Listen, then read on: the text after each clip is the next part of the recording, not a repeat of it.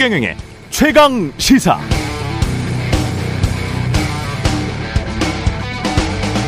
네, 국토교통부가 주택 품질 향상을 위해서 개정안을 만들었는데 주차 공간을 넓히면 분양가를 올려주겠다 이렇게 이야기하고 있습니다. 거의 모든 언론이 국토부 보도 자료 그대로 받아 썼습니다.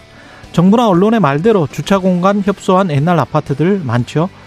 주차 공간 면적 확대가 필요하다는 지적은 꾸준히 있어 왔습니다. 그러나 그래서 주차장을 확대하면 신축 아파트 분양가를 올려주겠다고 하는 건 또 다른 문제입니다. 국토부가 만든 개정안대로 그 정도 주차 면적 넓혀주는 신축 아파트들은 지금도 많기 때문입니다. 최근 수년간 신규 분양 아파트 홍보하는 기사들 한번 찾아보십시오. 제가 찾아보니까 심지어 2008년 2008년에 과천에 입주한 아파트 단지도 주차 대수가 1.8대. 지금 현행 기준보다 훨씬 높습니다. 특히 최고급 공동주택들은 가구당 서너 대씩 주차가 가능하다고 선전하기도 합니다. 많은 신축 아파트 단지들이 이미 주차 면적 확대를 특화 설계라고 홍보하고 있어서 시장에서는 이미 별로 특별하지 않게 판매되고 있습니다. 그런데 마치 지금은 전혀 안 하고 있어서 앞으로 다 그렇게 하면 분양가를 올려주는 것처럼 홍보한다? 눈 가리고 아웅하는 것 아닌가요? 그냥 건설사들 어렵다고 하니까 분양가 또 올려주기 위한 명분 쌓기용이다. 그런 의심이 듭니다. 정치와 언론이 손에 손을 잡고 지금 국민들 바보 취급하고 있는 것 아니죠?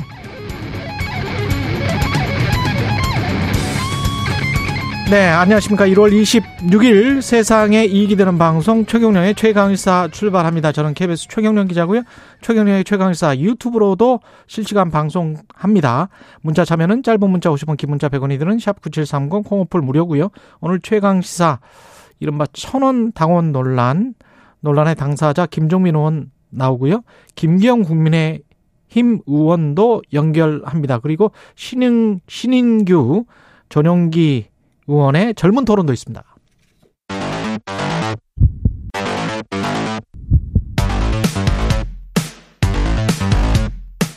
오늘 아침 가장 뜨거운 뉴스 뉴스 unboxing 예, 날씨가 춥고 지금 눈이 오고 있습니다. 대설 및 한파 대비 관련 안내 말씀 드리고 뉴스 unboxing 시작하겠습니다. 도로 살얼음이 우려되고요.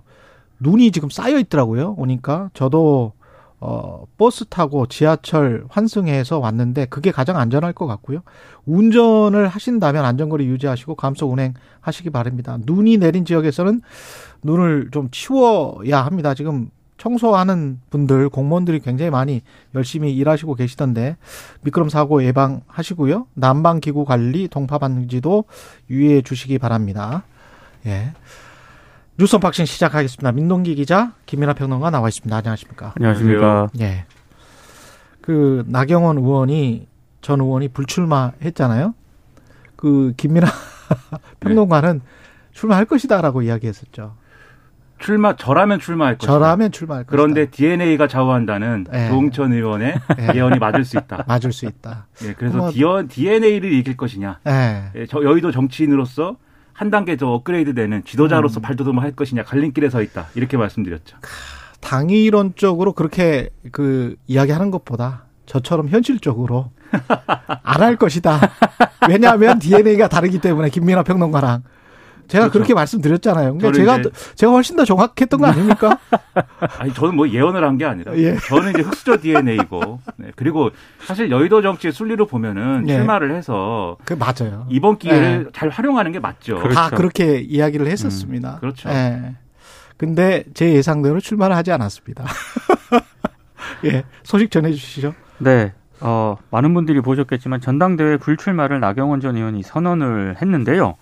선언을 하면서 이런 얘기를 했습니다. 당의 분열과 혼란에 대한 국민적 우려를 막고 화합과 단결로 돌아올 수 있다면 용감하게 내려놓겠다. 근데 그런 얘기를 하면서도 대통령실에 대해서 약간은 좀 불편한 그런 기색을 또 내비쳤는데 포용과 존중은 절대 포기하지 마라.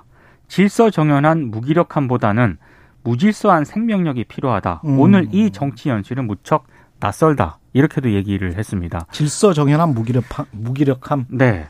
어, 언론들이 많은 분석을 오늘 했더라고요. 일단 아무래도 대통령실과 친윤계 압박 때문에 결국에는 불출마를 선언하지 않았느냐 이런 분석이 가장 많고요. 아, 그리고 최근 지지율이 좀 하락하지 않았습니까? 그런 부분도 한 원인이 됐다라고 분석을 하고 있습니다. 근데 뭐니 뭐니 해도 가장 결정적인 원인은 예. 어, 정치 원로라든가 가족과 같은 주변의 강한 만류가 좀 결정적인 영향을 미친 것으로 보입니다.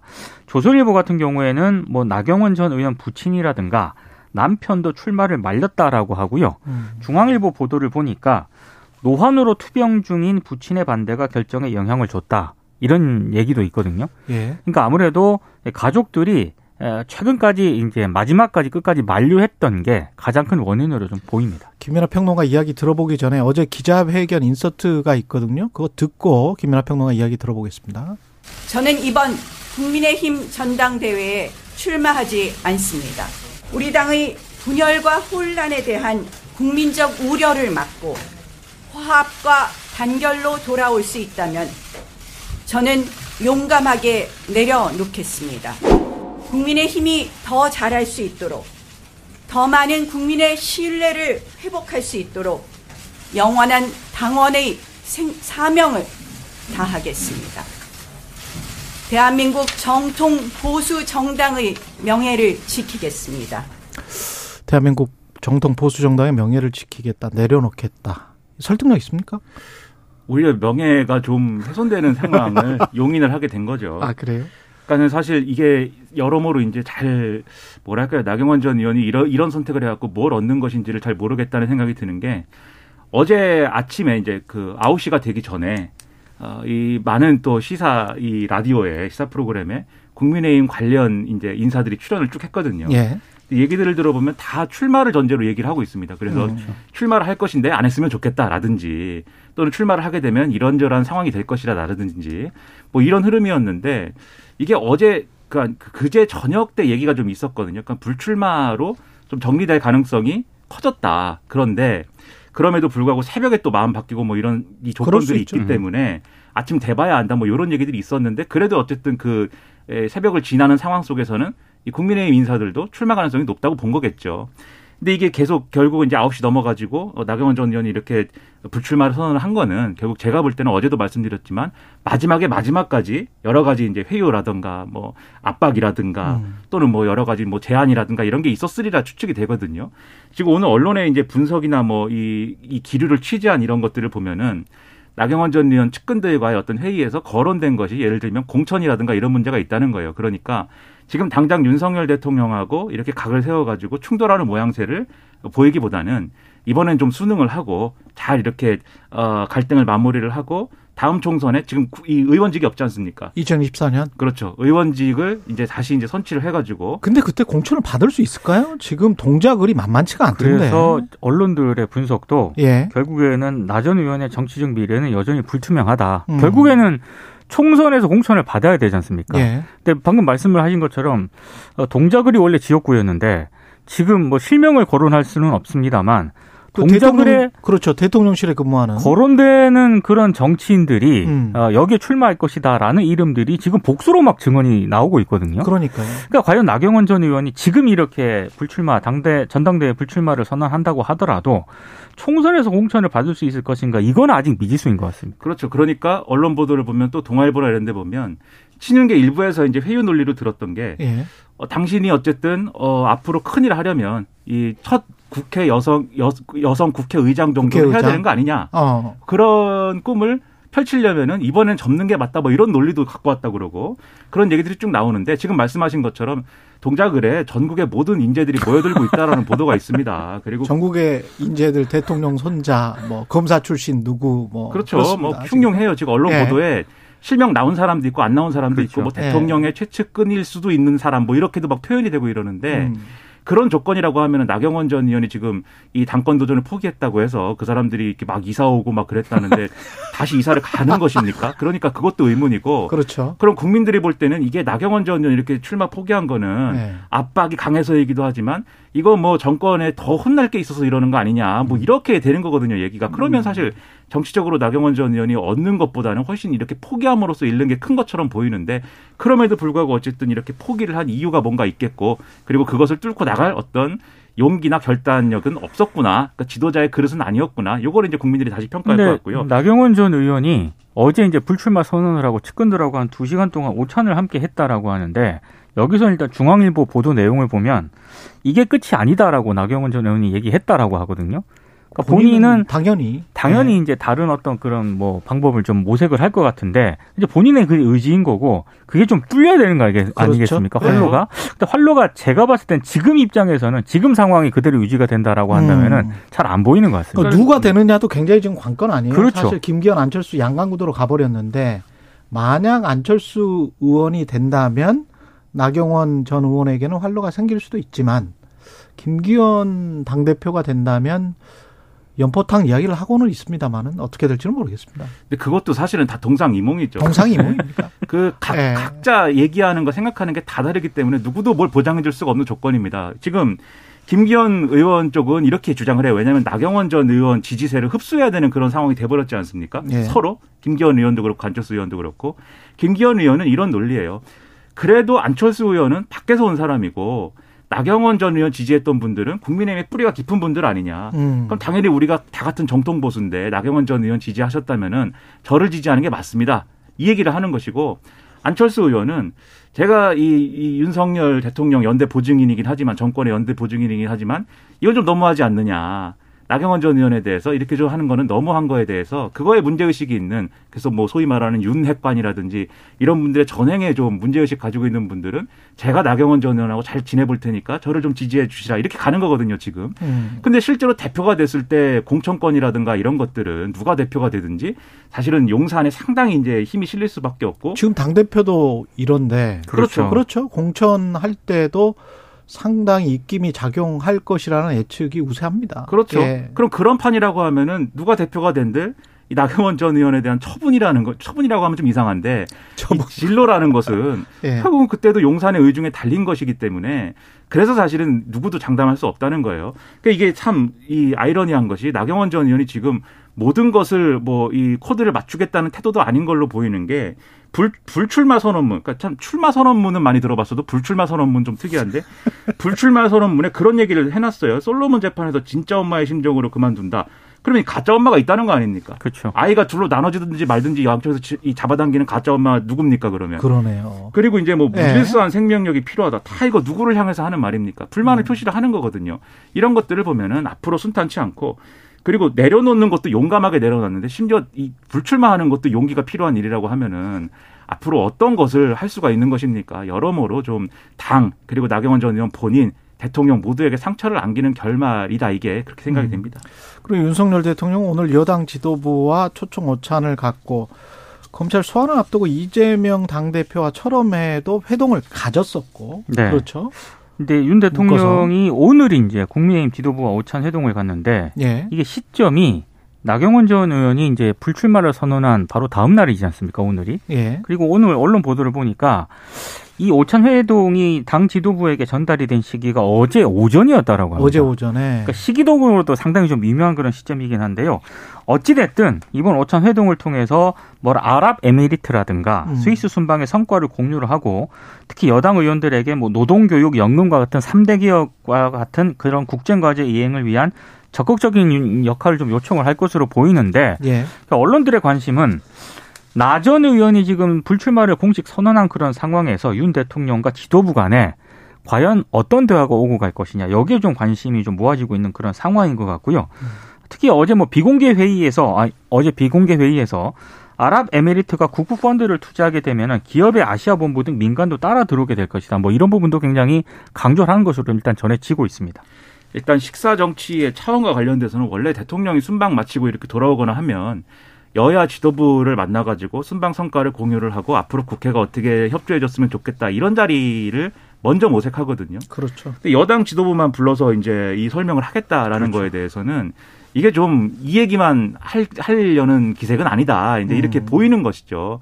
특히 윤석열 대통령이 좀 뭐랄까요 거침없는 화법이 있지 않습니까?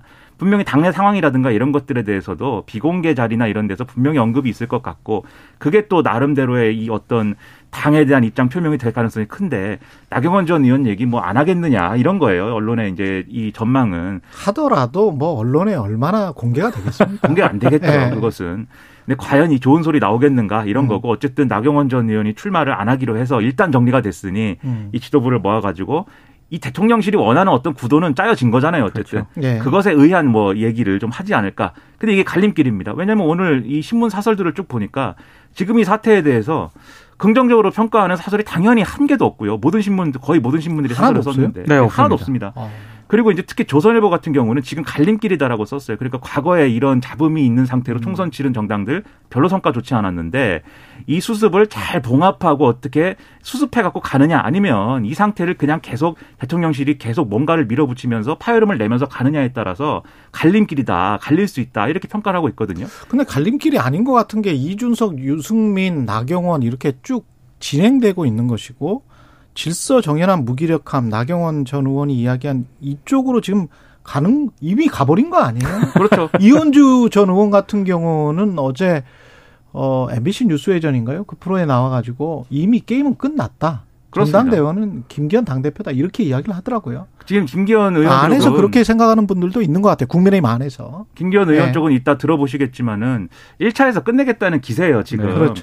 그러니까 여론조사 결과와는 좀 다릅니다만 어쨌든 그런 분위기 때문에 근데 제가 말씀드린 건 요 조선일보의 네. 가장 그래도 국민의힘 상황 윤석열 대통령의 입장에 음. 가깝고 우호적인 그러한 논조의 신문조차도 예. 그렇게 이제 평가를 하고 있다는 거죠. 그렇다고 하면은 이 자리는 어쨌든 뭔가 봉합을 하는 자리일 수밖에 없는 거고 그런 차원의 식사 정치다. 그럼 그게 당무 개입이나 이런 것들이 얘기가 또 안 나오겠느냐 이런 우려가 있는 거죠. 2746님은 유승민 전 의원은 출마할까요? 이렇게 이야기를 하셨는데 저도 어, 출마하지 않을 거다라는 뉘앙스를 계속 비춰왔었고 그쪽 방향으로 가고 있는 것 아닌가? 김민아 평론가 지금 내기 할까요? 이런 거 평론가가 뭐 이렇게 내기를 하고 근데 저는 이건 재미있을 것 같습니다. 아니 근데 어제. 기자들이 예. 유승민 전 의원한테 예. 이제 아무래도 이제 나경원 전 의원이 불출마를 선언을 했으니까 예. 결국에는 변수가 남았다라고 한다면 유승민 전 의원 아니겠습니까? 음. 그래서 막 연락을 했나 봐요. 근데 모든 오늘 신문들의 공통된 그 입장이 하나 있습니다. 뭐 연락을 받지 않았다. 연락을 받지 않았다. 근데 이게 여의도 정치의 또 상식으로 보면 불출마가 맞죠. 지금 유승민 전 의원은 그렇죠. 자기 공간이 하나도 없어졌기 때문에. 네.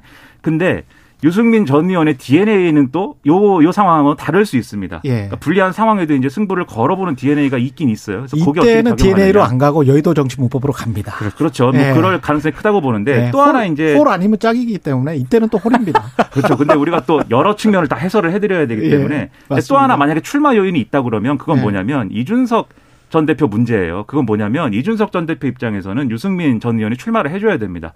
왜냐하면 그동안 당원 가입 캠페인 이런 것들을 막 펼쳤잖아요. 음. 자기 실력을 확인을 이번에 해야 되거든요. 예. 그게 얼마나 되는 것인지 유승민 전 의원 표로 얼마나 표출이 되는 것인지 예. 그래야 이후 그걸 근거로 해서 이후 행보를 할 수 있는데 예. 그래서 이준석 전 대표 측에서는 아마 출마를 계속 얘기를 할 거거든요. 그러나 유승민 전 의원이 뭐 그 얘기를 100% 받아줄 음. 것은 아니기 때문에 뭐 저도 이제 불출마 쪽으로 기울지 않을까 하는데 음. 뭐100% 그러리라고는 제가 얘기를 안 하겠습니다. 유승민 전 의원의 아, 저도 마지막 100%라는 건 예. 절대 아닙니다. 마지막 예. 고민은 그걸 거예요. 만약에 출마를 했는데 정말로 처참한 성적이 이제 나왔을 때 나왔을 때 그렇게 되면은 심대한 타격을 입죠. 그렇죠. 예. 본인의 그 나중에 이게 정치 진로에도 좀 심대한 타격을 입을 수밖에 없죠. 지난번 이준석 전 대표 사태 때 예. 최고위원들이 사퇴하면은 지도부가 이제 없어지게 당원 개정 해버렸지 않습니까? 음. 유승민 전 의원이 마음에 안 들면 또 그런 상황 벌어질 수 있는 거 아니냐라는 의문이나 이런 것들도 지금 당원들이 갖고 있어요. 그럼 더더욱 이 투표 동력, 득표 동력이 떨어질 수 있는 그런 조건인 것이죠. 이재명 당 대표와 철험의 회동은 어떻게 봐야 되는 거예요?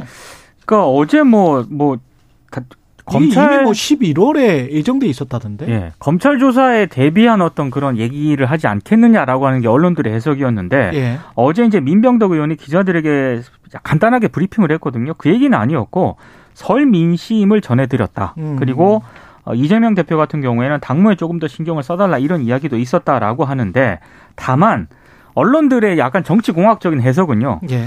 친이계 결집 차원의 좀 모형 가 아니냐 이런 해석을 하고 있습니다. 이게 왜냐하면 특히 새해 들어가지고 흔히 말해서 어, 최강 시사에서는 별로 좋아하지 않는 그런 분류법이긴 한데 비이재명계 의원들이 여러 모임을 막 시작을 했거든요. 이게 비 이재명계인지 반 이재명계인지 제발 나한테 좀 알려줘.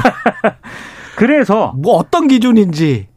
예. 그래서 이 언론들의 해석은 이런 모임들을 보고 이재명 대표 쪽에서도 당내 우군 결집의 필요성을 좀 느꼈다. 그래서 이제 철험의 의원들을 만난 것 아니냐라는 대단히 정치공학적인 해석을 내놓고 있습니다. 정치라는 게 결국 해석이 한 반 정도를 차지하는 것이기 때문에 그 해석을 또 무시할 수는 없어요. 그러니까 이재명 대표가 이 철험의 소속 의원들을 만나서 이 중에 뭐 변호사 출신도 있고 합니다만 뭐 이분들이 로펌이 아닌데 무슨 뭐 검찰 대응 전략을 얘기했을 거는 아닌 거고 예. 결국 당내 정치 얘기인데 앞으로 이재명 대표가 겪어야 될 일이 산전수전들이 있지 않습니까? 검찰 출석해야 되고 그다음에 체포동의안 올 것이고 그다음에 기소될 것이고 그러면 당원 80조를 적용하느니 마느니 뭐 이럴 것이고 대표를 사퇴하느니 마느니 이럴 건데 그런 조건이 있다 보니까 이쪽은 결집이냐 저쪽도 결집이냐 요거 이제 갖고 얘기하는 거거든요. 본질은 그런데 앞으로 펼쳐질 이 시나리오인 것 이지 뭐 무슨 뭐 결집 이런 얘기는 전혀 아니다. 예. 그러니까 앞으로 어떻게 되느냐에 대한 어떻게 대응할 것이냐 이게 더 중요하다라는 거죠. 너무 언론이 섣불어요. 매일 그 daily로 뉴스를 소화하다 보니까 그리고 지면은 항상 뭐 48면 이렇게 돼 있잖아요. 그렇죠. 그러니까 거기다 뭔가를 써야 돼. 그런 상황이 있습니다. 아니, 그리고 우리 예. 정치 보도의 예. 근본적인 한계입니다. 근본적인 한계도 네. 있어요. 예, 심도 너무나 있는, 네. 너무나 뇌피셜이 많습니다. 네. 정치 보도에는 너무 뇌피셜이 많아요. 예. 그리고 심도 있는 맥락에 대한 좀 해설을 해줘야 되는데 차라리 그렇죠. 역사를 이야기를 하든지 그렇죠. 그렇죠. 아니면 제도나 뭐 이런 정책을 이야기를 하든지 뭐 그렇습니다. 모이면 뭐 예. 무조건 뭐 이렇게 예. 하는 것처럼 뭐 뉴스 unboxing 민동기 기자 김민아 평론가였습니다. 고맙습니다. 고맙습니다. KBS 1라디오 최경영의 최강시사 듣고 계신 지금 시각 7시 41분입니다. 오늘 하루 이슈의 중심. 당신의 아침을 책임지는 직격 인터뷰. 여러분은 지금 KBS 일라디오 최경영의 최강 시사와 함께하고 계십니다. 네, 민주당 내 의원 모임인 민주당의 길. 이 모임이 이달 31일에 출범을 합니다. 출범 첫날부터 당 지지율 정체 상황에 대해서 논의를 한다고 하는데요. 예, 한 5일 남았고 이 모임의 일원인 더불어민주당 김종민 의원 만나보겠습니다. 안녕하세요. 안녕하세요. 예. 민주당의 길. 음. 이름 자체부터 뭐 의미심장합니다. 뭐 의미심장한 건 아니고요. 예. 그 전에 원래 반성과 혁신이라고 그래서 그거 있었죠. 한 예. 세달 정도 토론을 했습니다. 예. 그건 뭐냐면 대통령 선거 지고 지방선거를 졌잖아요. 예. 그래서 이거 뭔가 근본적인 음. 뭐 단지 이번 선거만이 아니라 그 이전에 5년 또 그 전에 한 2, 30년 동안 민주당 전체에 대해서 한번 돌아보자. 예. 그런 취지로 토론을 했었고 우리가 이제 반성만 계속 하다 보면 어. 좀 뭔가 좀 허전하지 않냐. 전망. 그래서 앞으로 미래 비전과 대안에 대한 고민을 좀 해보자. 예. 그래서 민주당이 어디로 갈지 이 길에 음. 대한 고민을 해보자. 그래서 이 토론의 주제를 이제 민주당의 길로 바꾼 거죠. 음. 그래서 뭐 큰 변화는 없고요. 그리고 또 이게 이제 모임이나 조직을 결성하는 게 아니에요. 예. 그냥 의원들이 정기 토론회를 하는데 음. 그 전에는 공개 토론을 했- 했는데 예. 그러다 보면 가끔 가다가 이제 뭐 우리 당내에서 약간 이견 비슷한 얘기가 나오면 그게 이제 기사화되고 해서 음. 자유로운 토론이 잘 안 돼요.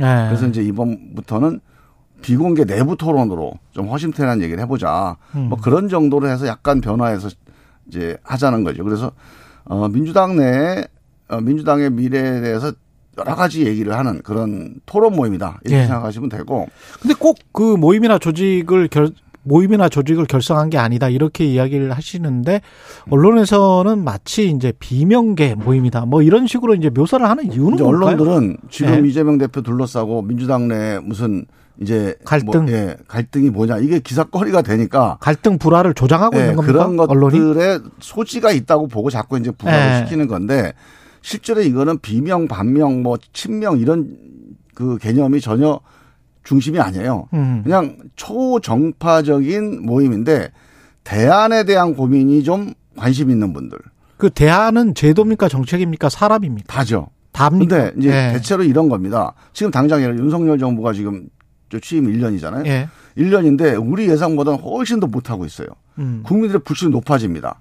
자, 우리가 윤석열과 전면전으로 싸워서 몰아내자 이러고 싸우면 국민들이 야 그래도 임기 1년인데 음. 이런 얘기가 나올 거고 그렇죠. 그렇다고 우리가 이걸 놔두면 국민들이 야당 뭐하냐 이런 얘기가 나오게 돼 있어 상황이 어. 자 이런 상황에서 우리가 그 윤석열 정부의 독선 독주에 대해서 어떻게 대응할 거냐 예. 경제 위기가 올해 심각할 겁니다 음. 윤석열 정부한테만 맡겨서는 이 경제 위기가 전망이 잘 안 보여요 당장 가계 부채, 이 고금리 대책 제대로 안 나오고 있거든요. 예. 이 점에 대해서 우리가 그래도 170석 넘으니까 우리 민주당의 의석으로 이 경제 위기에 대해서 뭔가 대안을 제시할 수 있는 게 뭐가 있냐 이런 것들을 가지고 우리가 좀 논의를 해서 지도부 건의도 하고 또는 이제 상임위에서 좀 제안도 해- 해서 이 상황을 좀 주도적으로 끌고 가는 민주당이 돼보자. 음. 결국 초점은 민주당에 대한 신뢰 회복입니다. 대선 민주당의- 예. 지선에서 우리가 졌는데 그래서 민주당에 대한 신뢰가 많이 지금 흔들려 있어요. 음. 이거를 내년 총선 전까지 다시 회복하는 그런 민주당 신뢰 회복 운동을 한번 여러 가지로 고민해보고 모아보자. 이게 핵심 취지입니다. 예, 방향이야 다 그렇게 이제 민주당 의원들이나 당원들은 그렇게 생각을 하실 것 같은데 이재명 천엄회 회동에서는 어제 네. 정부 여당에 대해서 더 강경한 모드로 나가자 이런 이야기가 나왔다고 하는데 그러면 이거는 이제 일종의 전술, 예. 전략 뭐 이런 차원이라고 보면 방법의 차이가 있을 수 있죠. 더 강경한 모드로 예, 가는 거는 강경이 예. 뭐가 강경이냐? 무엇이 저 강경이냐? 예를 들면 예. 저 같으면 음. 지금 이 고금리 상황, 이 고금리라는 게 어느 정도냐면요. 2년 전에 전세자금 대출을 받은 분이 지금 이자가 예를 들어서 한 100만 원 내던 이자가 지금 250만 원입니다. 맞아요. 이게 예. 만약에 소득이 300만 원이다. 음. 소득 300만 원, 100만 원 전세 대출 가능하거든요. 예. 한번 이렇게 허리도 졸라매고 살아보자. 이런 분들은 거의 생활 못 하는 거예요. 음. 500만 원을 소- 월 소득이라고 생각을 해보세요. 500만 원의 절반을 이자로 내요, 지금. 음. 이런 상황을 이거는 시장이니까 알아서 감당해라. 이거는 정부가 의미가 없는 거죠. 근데 집권 여당이 아닌데 야당으로서 아무리 일당이지만 한계가 있지 않나요? 그러니까 예. 이런 문제를 갖고 싸우면 국민들이 민주당을 신뢰할 수 있다는 거죠. 그리고 싸- 이런 싸움이 명분이 있는 싸움 아닙니까? 음. 그러면 정부가 아무리 자기들이 뭐 별 생각이 없어도 야당이 옳은 소리라고 국민들이 거기에 대해 지지한다. 음. 안할 수 없어요. 저는 이 150만 원에 대해서는요. 정부가 정책 대출 해갖고 뭐, 뭐 무이자나 1% 대출이라도 해서 이거는 나중에 5년 있다 갚으시오. 아. 이런 식의 특단의 대책을 세우지 않으면 가령 그 전에 금리 차가 뭐 100만 원에서 250만 원에 대해서 150만 원이라면 그렇죠. 그 예. 갭은 정부가 정책 금리를 어떻게 해 줘야 된다. 예, 이거를 네. 예를 들어서 그냥 다 탕감해 주자. 이거는 또 모랄 해저드 때문에 안 된다는 거 아닙니까? 음. 그러면 적어도 이런 때 하라고 정책 꾸미기 있는 거거든요. 그러면 30조 추경이나 이런 것들도 찬성을 지금 하시는 거예요? 그 안에 다 들어가 있는 다 거죠. 그러니까 저는 있다. 30조 추경도 예. 이런 고금리 대책이 좀 약하다고 봐요. 아. 좀 야당이니까 아무래도 좀 위축된 거예요. 뭐 음. 우리가 지금 이거 조타를 안 쥐고 있지 않으니까 예. 조금 소극적으로 하는 겁니다. 예. 저는 거기에 뭐 에너지 바우처 이런 거 독일에서 하는 것들이니까 음. 우리도 하자 이게 다 좋은데 예. 저는 핵심이 이 고금리 때문에 지금 생활이 무너지고 있어요. 이 문제에 대한 정책적인 대응을 세게 걸고 음. 이거는 싸워야죠. 이거 가지고 우리가 만약에 청와대 가갖고 아니 알겠습니다. 대통령실 가서 50명 의원들이 한번 농성해보고 항의해 보세요. 그러니까 이런 싸- 싸움을 알겠습니다. 강하게 해야 됩니다. 싸움을 하더라도 민생 그 명분 있는 싸움을 하자 이런 말씀이실 것 같은데. 그래서 신뢰를 회복하면 예. 이재명 대표 이렇게 무도하게 수사 못합니다. 음. 검찰이. 신뢰를 회복을 하면 그럼요. 국민들로부터 예. 천 원짜리 당원과 관련해서는 무슨 말인가요? 100% 가짜 뉴스죠. 100% 천 원짜리 가- 당원이라는 예. 얘기를 어떤 한 말을 없어요. 어떤 말을 하신 거예요? 자, 그 네. 워딩이 앞에 여러 가지 얘기를 쭉 하다가 네. 마지막에 천 원 당원으로는 동원 당원 문제를 해결할 수 없습니다. 이 워딩이 이제 그 문제가 거예요. 됐어요. 네. 예. 이 앞에 얘기가 뭐냐면 예. 우리 당원들이 천 원 내고 다- 당비 내는 당원들이 그 당을 지금 끌고 가고 있어요. 예. 그리고 우리 당의 지금 주역입니다. 음. 그러니까 당원들이 주체가 되는 당으로 이미 바뀌었어요. 그런데 음. 문제는 이렇게 자발적으로 당비 내는 당원들하고 선거 때마다 후보들이 이제 경선을 해야 되니까 예. 대신 당비 대납을 해준다든가 음. 아니면 6개월 선거만 딱 당비를 해주고 없어지는 이런 서류 당원들이 꽤 적지가 않아요. 예. 선거 때마다. 근데 선거가 매년 있잖아요. 이런 일들이 발생하면 이 자발적으로 당비 내는 당원들이 억울하잖아요. 어, 이렇게 무슨 서류 당원이다, 대납 당원이다, 이렇게 같이 매도 당하니까. 음. 이 자발적인 당비 내는 당원들에게 당원으로 자부심을 좀 더 주는 방안을 찾아보자. 음. 좀 구별하자, 동원되는 당원들하고. 그러려면 단순히 돈 천 원 내는 것만 하지 말고 음. 이분들에게 당원 모임, 토론 모임 이런 걸 활성화해서 더 참여할 수 있는 기회를 주면 천원 당원이 동원되는 당원이다 이런 의미가 아니었다. 그럼요. 그래서 이 이 당비 자발적으로 당비되는 당원들에게 네. 더 활동의 기회를 열어주는 정당이 돼야 돼. 돈천 원만 받고 아무것도 안 해요 우리가 지금. 동원 들면 근데 동원되는 당원은 있기는 있습니까? 아니, 아직도 있죠. 그럼 그러니까, 그건 국회의원들이 동원하는 겁니까? 그러니까 후보들이 많이 있을 거 아닙니까? 아 후보들이. 그러니까 떨어진 사람들이요 경선에서 떨어지잖아요. 음. 그러면 이거 동원 당원들 때문에 떨어졌다고 승복을 안 해요 잘. 예. 그러니까 이게 이제 현장에서 많이 벌어지니까 실제로 우리 당원들이 현장에서 하는 목소리입니다. 야 우리한테 당비만 받지 말고 예. 당원 토론 모임 같은 거 열어서 우리가 좀 활동할 수 있게 길을 열자. 그러니까 그동안에 1차선이에요. 음. 이거를 지금 우리 에너지가 넘치니까 4차선으로 넓히자. 음. 그랬더니 야 우리 제가 4차선을 넓히자고 얘기한 겁니다. 음. 토론도 활성화하고 하자. 이 사람들 참여할 수 있게 하자. 그랬더니 우리 1차선 무시하는 거야? 왜 1차선을 무시하고 4차선을 내려고 그래? 당원들의 참여 기회를 넓히자는 걸 가지고 이렇게 뒤집은 거죠. 아까 그 말씀하신 민생과의 싸움, 민생에 대한 싸움, 그 명분 있는 싸움, 명분 있는 싸움을 강조를 하셨는데 제가 그러면 구체적으로 이재명 당 대표의 검찰 수사와 관련해서는 명분 있는 싸움입니까 아닙니까? 그거는 이제 그 저는 이렇게 봐요. 예.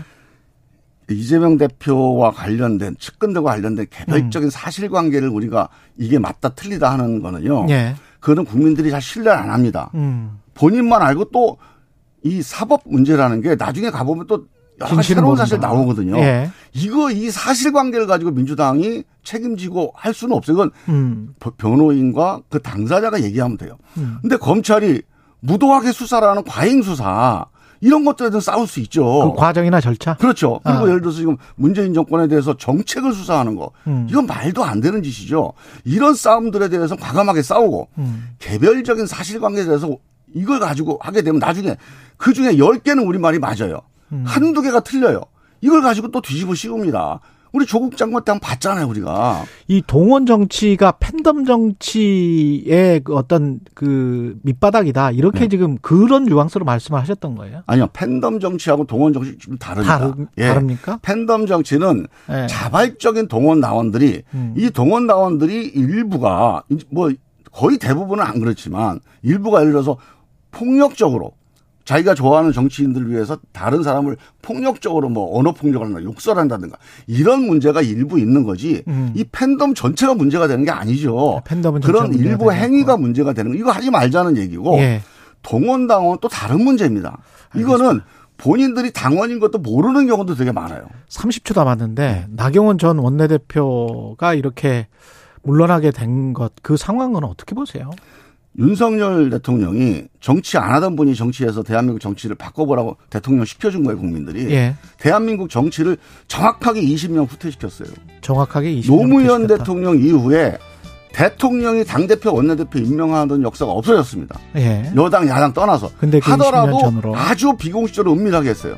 이런 식으로 노골적으로 당을 좌지우지하는 거는 알겠습니다. 대한민국 정치를 20년 후퇴시킨 후퇴시킨 대통령으로 기록될 거예요. 더불어민주당 김종민 의원이었습니다. 고맙습니다. 네.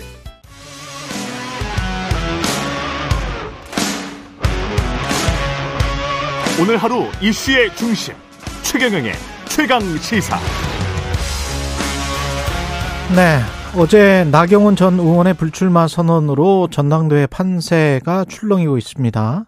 이로써 김기현 안철수 2파전 가능성이 커졌고요. 국민의힘 당권 주자 김기현 의원 연결돼 있습니다. 안녕하세요. 네, 반갑습니다. 김기현입니다. 예, 새해 복 많이 받으시고요, 의원님. 네, 복 많이 받으세요. 예, 예. 설 연휴 기간 동안에 뭐 하셨습니까? 어, 연휴 기간에 뭐 가족들하고 잠시 네. 그뭐 얼굴 보고요. 예, 또 아버지 어머니 부모님 산소에 좀 다녀오고요. 예. 그리고 뭐 저기 봉사활동 좀 다녀오고 그렇게 했죠. 설 민심은 어떻게 좀 들으, 들어보셨어요? 음, 글쎄 우리 당 전당대회에 대한 관심이 특히 제가 제가 음. 당사다 보니까 많은 관심을 보여주셨는데 예. 민주당과 좀 제대로 좀 대응해라. 네. 왜 어물쩡 그렇게 계속 물러나기만 하느냐. 음. 다 대통령 뽑아놓고 정부를 새로 출범시켜놨는데 왜 달라지는 게 없느냐 네. 그런 질책들이 많이 있었고요. 예. 그리고 제발 이미지 정치하는 그런 모습 말고 좀 제대로 음. 민심을 좀 대변해달라 그렇게 독촉하신 말씀이셨고 민생 관련된 현안들에 대해서는 누- 다들 걱정이 굉장히 시름이 깊으셨습니다. 뭐 이자도 너무 높고 또 최근에 난방비까지 고지서 받은 분들이 꽤 많이 계셨더라고요. 설 전에요. 예. 그래서 엄청나게 올랐다고 그렇죠. 예, 걱정하시는 분들이 많으시고 해서 예. 민생 문제가 굉장히 시급하다. 빨리 전당대회를 마치고 민생을 챙기는데 올인해야겠다. 음. 그런 생각이 들었습니다. 어제 나경원 전 의원이 불출마 선언을 했는데 예상을 하셨습니까? 뭐 주- 아마 그 예상했던 분은 아마 없을 것 같아요. 음. 어떻게 될지 누구도 다 잘 모르는 상태에서 예. 본인도 마지막까지 뭐 출마 불출마 두 가지 안을 가지고 그 저기 그 검토, 검토했다고 하지 않습니까? 예. 막 본인 스스로의 오랫동안의 숙고 끝에 내린 뭐 어떤 그 고뇌에 찬 결단이 아니었겠느냐 그렇게 음. 생각합니다. 근데 불출마 선언문에 나온 그 뉘앙스들이 약간 좀 이상하게 들린 것도 있습니다. 질서정연한 무력함보다는 무질서한 생명력이 필요하다. 지금 현재가 질서 정연한 무기력함이다. 이렇게 정의를 하는 것 같기도 하고 본인이 이제 진짜 엄마 아, 솔로몬 왕의 진짜 엄마고 그렇다면 가짜 엄마가 있다라는 이야기인데. 뭐 가- 비유를 가지고서 그렇게 팩트로 전제를 그- 아니 뭐 모든 논리적으로는 구분을 해보면 모든 그렇게 비유와 되네요. 속담을 그렇게 얘기하면 예, 예. 아니 그러면 그- 그게 그렇게 은유적 표현마다 전부 다 팩트로 해석을 하면 어느 속담이 성립될 수 있습니까? 그렇습니까? 예. 호시 우보의 마음으로 가겠다. 그러면 당신 눈이 호랑이냐? 예. 당신이 그럼 호랑이하고 소, 소를 다시 겸하고 있는 사람이냐? 이렇게 물을 건가요? 자, 아니 그런 식으로 얘기하는 예. 건좀 아니, 과도한 해석이에요. 과, 과도한 해석입니까? 그, 저기, 저, 의원님은 사실 나경원 전 의원과 이제 잘, 불출마 선언은 잘한 것이고, 대승적인 결정이고, 같이 손잡고 가자, 이런 지금 입장이셨던 것 같은데, 맞습니까? 아니고 그건 아니고요. 예. 제가 여러 차례 말씀드렸습니다만은 나경원 어, 전 대표가 본인 스스로 여러 가지 심사숙고 끝에 책임 있는 결정을 할 것으로 본다. 예. 어떤 결정을 하든지 제가 존중하겠다는 입장을 여러 차례 밝혔던 아. 것이기 때문에 예. 본인이 여러 가지 어, 고, 고심 끝에 자신이 영원한 그 우리 국민의힘의 당원으로 살아왔고 앞으로도 영원한 우리 당의 당원이다라는 음. 의지를 담아서 살신 성인의 자세로 보다 큰 대의를 위해서 개인적인 여러 가지 정치적 행보를 여기서 좀 잠시 중단하겠다 이런 의미이기 때문에 예. 그래서 그것을 제가 높게 평가한다라고 말씀드린 것이죠. 아, 불출마 선언했으니 함께 손잡고 대승적으로 가보자, 이런 그족, 그 정도까지는 아니다는 아니 말씀. 그 말씀도 다 드렸죠. 그 아. 질문하신 것에 대한 답변을 드리는 거니까 아, 그렇게 그렇습니까? 하는 거고요. 예, 예, 예. 당연히 오래 여러 차례 제가 말씀드렸잖아요. 저하고 음. 오랫동안 정치적 행보도 같이 하고 지향성도 또 가지고 있는 가치관도 아주 굉장히 유사하고 예. 무엇보다도 한 번도 탈당하지 않고 이 정통성 가진 뿌리 정당 우리 그 보수 정당을 지켜온 영원한 당원 동지 아닙니까? 예. 그러니까 당연히 영원한 당원 동지로서 해야 될 역할을 서로 나누고 같이 공유하고 해야 되죠. 당연히 그렇게 할 생각을 가지고 있고 예. 그렇게 하기 위한 어, 마음을 가지고 있다. 그렇게 기대한다라고 제가 입장을 이미 밝혔거든요. 예. 근데 질문에 대한 답변을 타니까 그 답변을 안 한 거 가지고 다르게 해석을 하니까 아, 그래요? 그래요? 그러면, 아니, 왜냐면 언론 분석이나 보도들을 보면 나경원 전 의원이 불출마는 하지만 혹시 뭐 본인은 뭐 부인을 했어요. 그러나, 어, 밖에서 어떤 안철수 의원과 연대할 수도 있지 않느냐. 당심에 영향을 미칠 수도 있지 않느냐. 뭐 이런 분석들도 나오던데 어떻게 보십니까, 그는? 네, 제가 뭐 정치 평론가 분석하듯이 예. 나경원 전 대표의 그런 의, 의중을 말씀드리는 것은 본인에 대한 예의가 아니기 때문에 아. 그에 대한 언급을 제가 구체적으로 말씀드리기는 어렵습니다만은 예. 우리가 일반적으로 생각해 보면 음. 같은 정강 정책을 그동안 지켜왔고 또 그 당을 살리기 위해서 앞장서 왔고 누구보다도 광화문 투쟁이 2019년이죠. 2019년 여름부터 가을까지 늦은 가을까지 광화문에서 우리가 외치면서 내로남불 정권, 민주당 정권을 타도하자고 그렇게 외치면서 싸워왔던 같은 동지입니다. 저하고 나경원 대표하고는요. 예. 그런 동지적 의지를 갖고 있는 우리 그 영원한 당원이기 때문에 음. 그런 면에서 보면 뿌리를 같이 하는 사람끼리 서로 마음을 맞추기가 좋겠죠. 그렇다면은 먼저 연락을 해서 만날 용의는 있어요? 뭐 지금 뭐 전혀 진행되는 것이 없다고 말씀드릴 수는 없지만 아 전혀 진행되는 것이 없다고 말할 수는. 가지고 예. 뭐 이렇게 저렇게 자꾸 이러쿵저러쿵 하면 음, 상대방에 대한 입장을 배려하지 않는 것이니까 좀 그걸, 시간이 그걸 그렇게 말씀드리는 것은 아직은 어, 시기가 적절하지 않은 타이밍이다 그렇게 말씀드리고 싶습니다. 시간이 필요하다. 그러나 전혀 진행되고 있지 않는 것은 아니다. 이런 말씀이시네요. 안철수 의원이 최강 시사와의 인터뷰에서 당내 공천에 대한 공포 정치가 있고 공포 정치를 하는 게 김기현 의원이다. 이렇게 주장을 했는데요. 그야말로 적반하장 아닌가 싶은데요. 적반하장이다. 적반하장이다. 누가 공포 정치를 하는지 모르겠습니다만 예. 안철수 의원 같은 경우는 사실 다음 대선을 나가겠다고 막 공개적으로 사실 행보하고 계시잖아요. 음, 그런데 대선에 나가게 나시겠다는 분들은 대체로 보면 공천 과정에서 사천을 하거나 낙하산 공천을 하거나 하는 사례들이 많이 있어 왔는데 음. 그 부분에 대해서 어떻게 할지에 대한 본인의 입장이 전혀 밝혀진 게 없는 것으로 제가 알고 있습니다. 아. 오히려 그런 두려움들이 더 많다고 저는 인식하고 있습니다. 차기 대권 주제에 대한 두려움이 훨씬 더 많을 것이다. 이재호 국민의힘 상임고문은 초선 의원들 나경원 전 의원 그 대통령실과 불화가 있었을 때 비판 성명을 했는데 그게 이제 집단 린치다. 깡패 같은 짓이다. 정당사에 없던 일이다. 이렇게 아주 작심 비판을 했단 말이죠. 그 어떤 줄서기가 있는 것 아니냐. 대통령에 대한 이런 뉘앙스인 것 같아요. 어떻게 보십니까? 나경원 전- 전 대표가 했던 발언 자체에 대해서는 굉장히 우리 당내 많은 의원들 사이에서 예. 이거는 너무 선을 넘었다 한참 넘었다는 의견이 많이 있었던 것으로 제가 알고 있고요. 어, 예. 그런 의견들이 표출된 것인데 그 의견을 표출하는 것을 가지고서 뭐라 그러면 그럼 의견도 있어도 아무 말도 안 하고 가만히 입을 닫고 있으라는 뜻은 아니지 않습니까? 음. 각자가 가지고 있는 여러 가지 시각을 뭐 이렇게 저렇게 말할 수는 있겠지만 어떤 분 한 분의 말씀을 가지고서 그게 뭐 옳으니 그러니 그렇게 제가 일일이 말씀드려야 될 이유가 없는 것 같습니다. 그 의원님은 1차에서 끝내겠다. 최강시사에서 지난번에 그렇게 말씀을 하셨던 걸로 제가 기억을 하는데요. 안철수 의원은 그렇게는 되지 않는다. 결선 투표까지 갈 것이다. 이렇게 지금 이야기를 하고 있거든요. 그 당내 그 상황, 당원들의 민심은 어떻게 분석하고 있는지도 궁금합니다. 선거에 나온 사람이 당연히 압도적으로 이긴다고 하지 내가 아슬아슬하게 이긴다고 하는 사람이 있나요? 그러니까 1차에서 당연히- 과반 이상 가능성이 당연히 1차에서 과반으로 당선되는 걸 목표로 삼아야지. 그럼 1차에서 과반 안 되는 걸 목표로 삼는 사람이 있나요? 그 대세가 이미 왔다라고 생각을 하세요. 이렇게 이미 대세가 왔기 때문에 어떤 밴드웨건 효과랄지 뭐, 어, 이 상황이 맞구나. 이게 대세구나 이러면서 이제 당원들이 승인하는 그 과정에 있다. 이렇게 지금 판단하십니까? 현장을 다녀보면 예. 당원들의 민심이 아주 피부로 와닿거든요. 예. 요즘도 계속해서 우리 당원들하고 간담회도 하고 또 음. 질의응답하는 그런 과정도 거치고 있는데 절대적인 지지가 우리 당 시민 김기현에게 모이겠다는 것이 현장에 느껴지고 있고요. 음. 지금 여론조사 나오는 것은 국민의힘 지지층 이렇게 돼 있는데 근데 국민의힘 지지층이라고 해서 다 책임 당원인 분이 아니, 아니시기 때문에 그렇죠.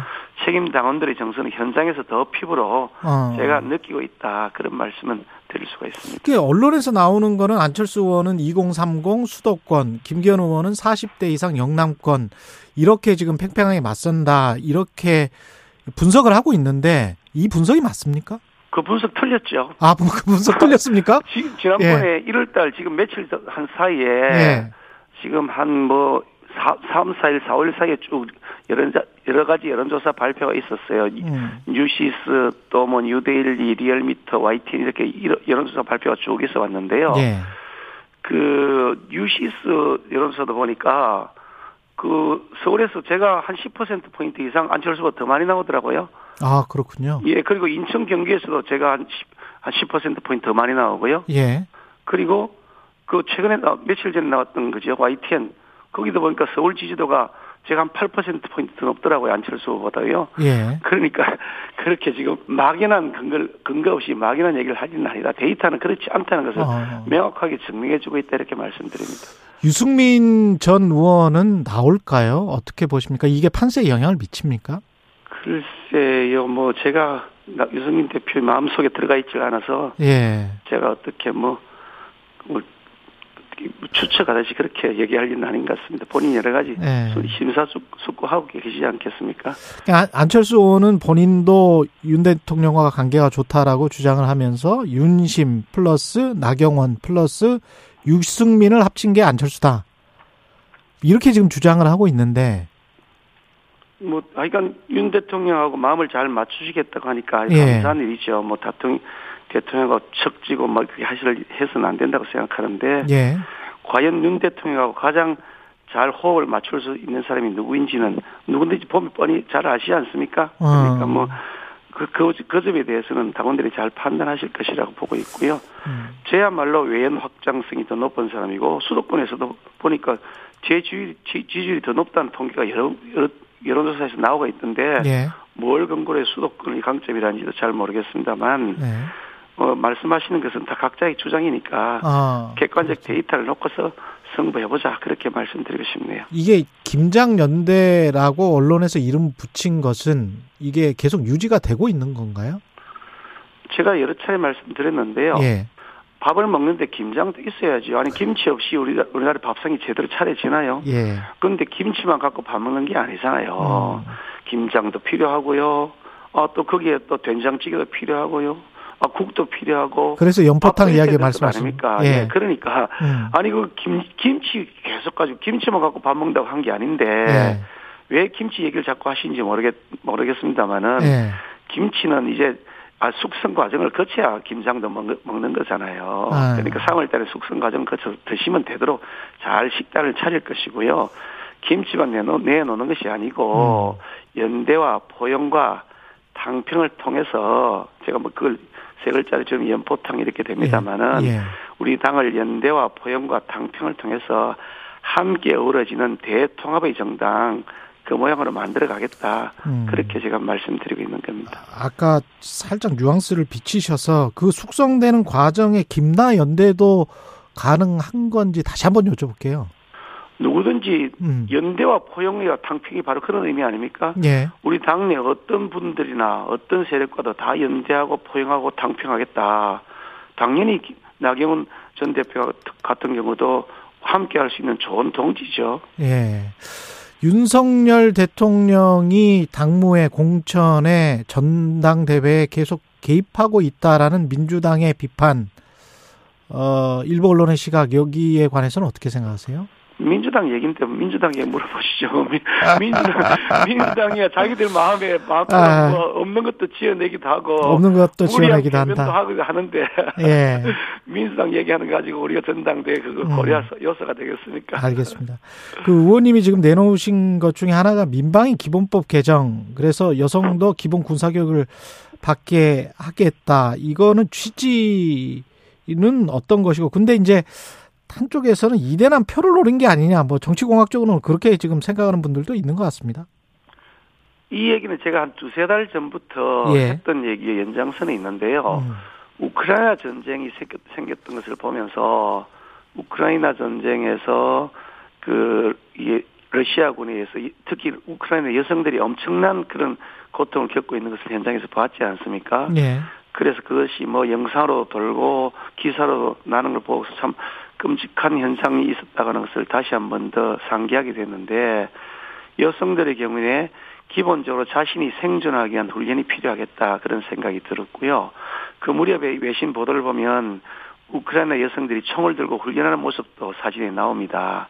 그만큼 이제 여성 남성 할 것 없이 유사시 위기 상황이 생기면 자기와 자신의 가족을 보호하기 위한 기본적인 훈련이 필요하다는 것을 절감해서 그때 제가 이 문제에 대해서 어, 문제 제기를 했던 것인데 어. 최근에 와서 이제 또그 그 이태원 참사까지 또 생- 생기면서 예.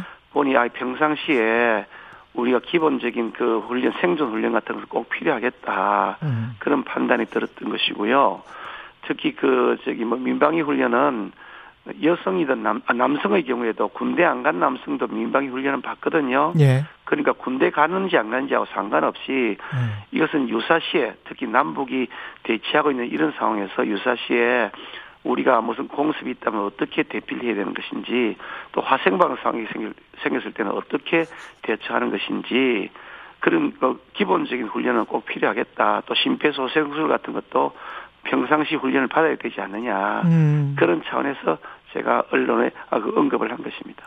근데 이제 송일정 의원도 여당 내에서 검토한 바 없다라고 이야기를 하고 윤상현 의원은 안보 공약이 아닌 젠더 공약이다. 이렇게 비판을 했는데 제가 지금 말씀을 쭉 들어보니까 안전 훈련이라고 했으면 안전 훈련이라고 했으면 어떤 좀 이미지가 군대와 민방위 이렇게 겹치지가 않았을 것 같은데 굳이 민방위 훈련이라고 말씀하신 다른 이유가 있, 는 거 아니, 아닙니까? 법 자체가 민방위 훈련 기본법 그 개, 민방위 훈련에 관련 법 개정안이거든요. 아, 법 자체가 그러니까 그래서 법, 그래서 민방위 훈련 대상 여성을 포함시키는 법안을 내는 거기 때문에 예. 그 민방위 훈련이죠. 그 그거 법이 민방위 훈련법입니다. 아 그렇군요. 법 법안 자체가 그랬기 때문에 그리고 그렇게 말을 아까 했다. 뭐 성일정 정치학이라고 말씀하셨는데 예. 아니 각 당 각 그 대선 후보가 아, 저희 전당대회 후보가 음. 당정 협의를 가- 다 거쳐가지고 공약을 제시하는 건 아니잖아요. 예. 내가 대표가 되면 이렇게 하겠다고 말씀드리는 것인데 네. 사전에 당에서 다 승인받은 다음에 기존 당의 지도부에게 승인받은 다음에 대표가 공약을 낸다면 기존 당의 지도부가 다를 게 없는 거죠. 그러니까 예. 방금 말씀하신 근거가 예. 성일정 우리 정치의장께서 당에서 검토된 바 없다 하시면서 제가 검토한 바 검, 검토해달라고 요청한 바가 없으니까 당연한 것이고요. 예. 그게 제 주장에 대해서 뭐 반론을 할 근거가 된다는 것은 조금 이상하다는 말씀을 드립니다. 그러, 그러네요. 아까 모두에서도 민주당에 제대로 대응하라 이런 민심 많이 들었다고 말씀하셨고 더, 더 강한 당 대표 여론 있다 이런 말씀도 하셨는데 한편으로는 협치를 해야 된다 이런 이야기가 계속 나오고 있지 않습니까? 지금 뭐 그 국회의원 의석 수도 그렇고 만약에 당 대표가 되면 협치는 어떻게 하실 건지 난방비 관련해서도 그런 것 같고요. 협치 당연히 해야죠. 왜 예. 협치를 안 하면 협치 안 하고 무슨 소수당이 음. 전국을 여당으로서 여당으로서의 지위를 확보하면서 끌어갈 수가 있겠습니까? 당연하죠. 예. 두 개를 동시에 진행해야 된다 이런 뜻인데요. 예. 강력하게 자신이 가지고 있는 소신과 철학, 그 정당의 가치를 구현하기 위한 의지를 담고 그것을 가지고 여론에 호소하면서 네. 민주당이 잘못된 것을 지적하고 우리 당이 해야 될 것을 국민들에게 자세하게 잘 설명을 드리면서 음. 그 힘을 바탕으로 협상을 하는 것이지 무조건 굴종적으로 가서 협상한다고 협상이 되겠습니까? 끌려가는 거죠. 제가 원내대표 1년을 하면서 예. 바로 그런 방식으로 싸울 건 싸우고 음. 그 싸우, 싸웠던 것을 가지고 국민적 여론을 바탕으로 협상할 것 협상하고 음. 그래서 법사위원장, 국회 법사위원장도 우리 국민의 힘이 차지하도록 제가 합의안도 만들어서 서명, 서명도 하고 그래서 지금 법사위원장 우리 국민의 힘이 맡아 있지 않습니까? 협상이라고 하는 것은 우리가 싸워야 될 것 싸우고 지킬 걸 지킨 다음에 이루어지는 것이지 음. 그냥 잘 봐, 잘 봐달라고 비는 식으로 협상을 하는 것은 불가능한 겁니다. 예. 그런데 아니 싸울 것 싸우지 않고 뭘 협상을 한다는 겁니까? 마지막으로 이재명 당대표가 계속 지금 영수회담을 제안을 하는데 만약에 당대표가 되신다면 삼자회담 같은 거는 추진하실 생각 있으세요? 저는 잘 이해가 안 되는데 영수회담이라는 용어가 아직도 살아 있나요? 그 음. 군사정권 시절에 나오는 법안 얘기인데. 그건 그렇다 치고 삼자회담은 아, 필요하면 삼자회담이든 양자회담, 사자회담 다할 수가 있죠. 뭐 못할 예. 이유는 없습니다만은 예. 과연 그 의제가 무엇이냐 음. 그런 점에 대해서 사전에 의논이 좀 돼야 되겠죠. 뭐 아니 누구든지 다 만나야지 당 대표가 누구를 안 만날 이유가 뭐가 있습니까? 저는 알겠습니다. 이재명 대표하고 매일 만나서라도 얘기하고 싶은 생각인데요. 예. 20초 정도만 당원들에게 짧게 한 말씀 예, 시간 드리겠습니다. 예, 저 김건희는 그동안 우리 국민의힘을 끝까지 지켜왔던 정통 뿌리를 지켜온 보수당의 그런 그 어, 영원한 당원입니다. 그런 당원으로서의 의지와 철학을 잘 관철하면서 우리 당원들의 뜻을 받들 수 있는 그런 정치인이 되도록 하겠습니다. 여러분 많은 성원과 지지를 부탁드리겠습니다. 예. 지금까지 국민의힘 당권 주자 김기현 의원이었습니다. 고맙습니다. 수고하셨습니다. 여러분은 지금 KBS 1라디오 최경영의 최강 시사와 함께하고 계십니다.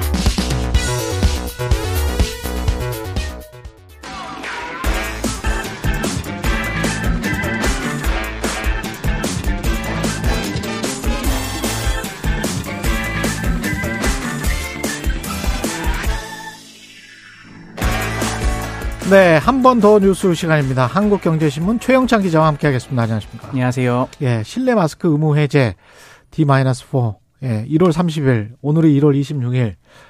아, 드디어 해방이 되는 겁니까? 네, 뭐 그렇게 보시면 될 것 같긴 한데 예. 꼭 모든 곳에서 다 허용되는 건 아닙니다. 아, 모든 곳은 아니다. 예, 예. 예. 그러니까 기본적으로 실내 마스크 착용 의무가 권고로 전환되는 것이어서 음. 이 예외로 명시된 일부 시설을 제외한 장소에서는 이제 좀 자율적으로 결정할 수 있긴 한데요. 예. 어, 안 되는 곳 먼저 말씀드릴게요. 예. 감염 취약 시설, 의료 기관, 뭐 약국, 그리고 대중교통 수단 이런 곳에서는 착용을 해야 되는데 감염 취약 시설이라 하면은 뭐 요양병원이나 장기 그렇겠죠. 요양기관, 정신 건강 증진 시설, 그리고 장애인 복지 시설이 들어가고 대중교통으로는 이제 시내버스, 뭐 철도, 뭐 지하철 같은 도시철도, 여객선, 전세버스, 택시, 항공기가 포함되고요. 어, 되는 곳은 이제 뭐 식당, 카페, 대형마트, 백화점, 심지어 경로당이나 노- 노인복지관도 되긴 합니다. 그리고 네. 뭐 학교와 유치원도 당연히 들어가고요. 어린이집도 이제 가능합니다. 아, 참고로 유치원이나 학교 통학 차량이 있는데 이거는 음. 전세 버스에 해당되기 때문에 마스크 착용 의무가 유지됩니다. 지하철역 안에서 예. 지하철을 기다리고 있을 때는 어떻게? 야, 이거 좀 난해한데요. 이게 대중교통에 탑승 중인 경우에만 실내 마스크 착용 의무가 아, 그렇게 돼 있어요? 되거든요. 네, 대중교통에 탑승 중인 경우만. 네, 그래서 버스를 지하철역 기다리고 있을 때는 탑뭐 하지, 하지 않아도 되네. 네, 지하철 기다리고 지하철도? 있을 때도 마찬가지입니다. 마찬가지로. 네, 그러니까 소위 말하는 플랫폼에 있을 때는 음. 승강장에 있을 때는 쓰지 않아도 되는데 이제 탑승하는 순간 써야 되는 거죠. 사람들이 눈치 줄 것 같은데. 근데 이게 지금 실외 마스크도 사실 예. 착용 의무가 아니고 이제 권고로 바뀌어 있어서 예. 많이들 안 써도 되는데 요즘 돌아다니다 보면 많이 다 쓰고 써요. 계십니다. 네, 예, 그렇기 그리고 때문에 보온 효과도 있더라고요. 네, 뭐 겨울에는 특히 좀 그런 게 있고요. 예. 아, 참고로 그 이 착용 의무가 있는 공간에서 마스크를 안 쓰면요. 지자체 행정 명령에 따라 지금처럼 10만 원 이하 과태료가 똑같이 부과됩니다.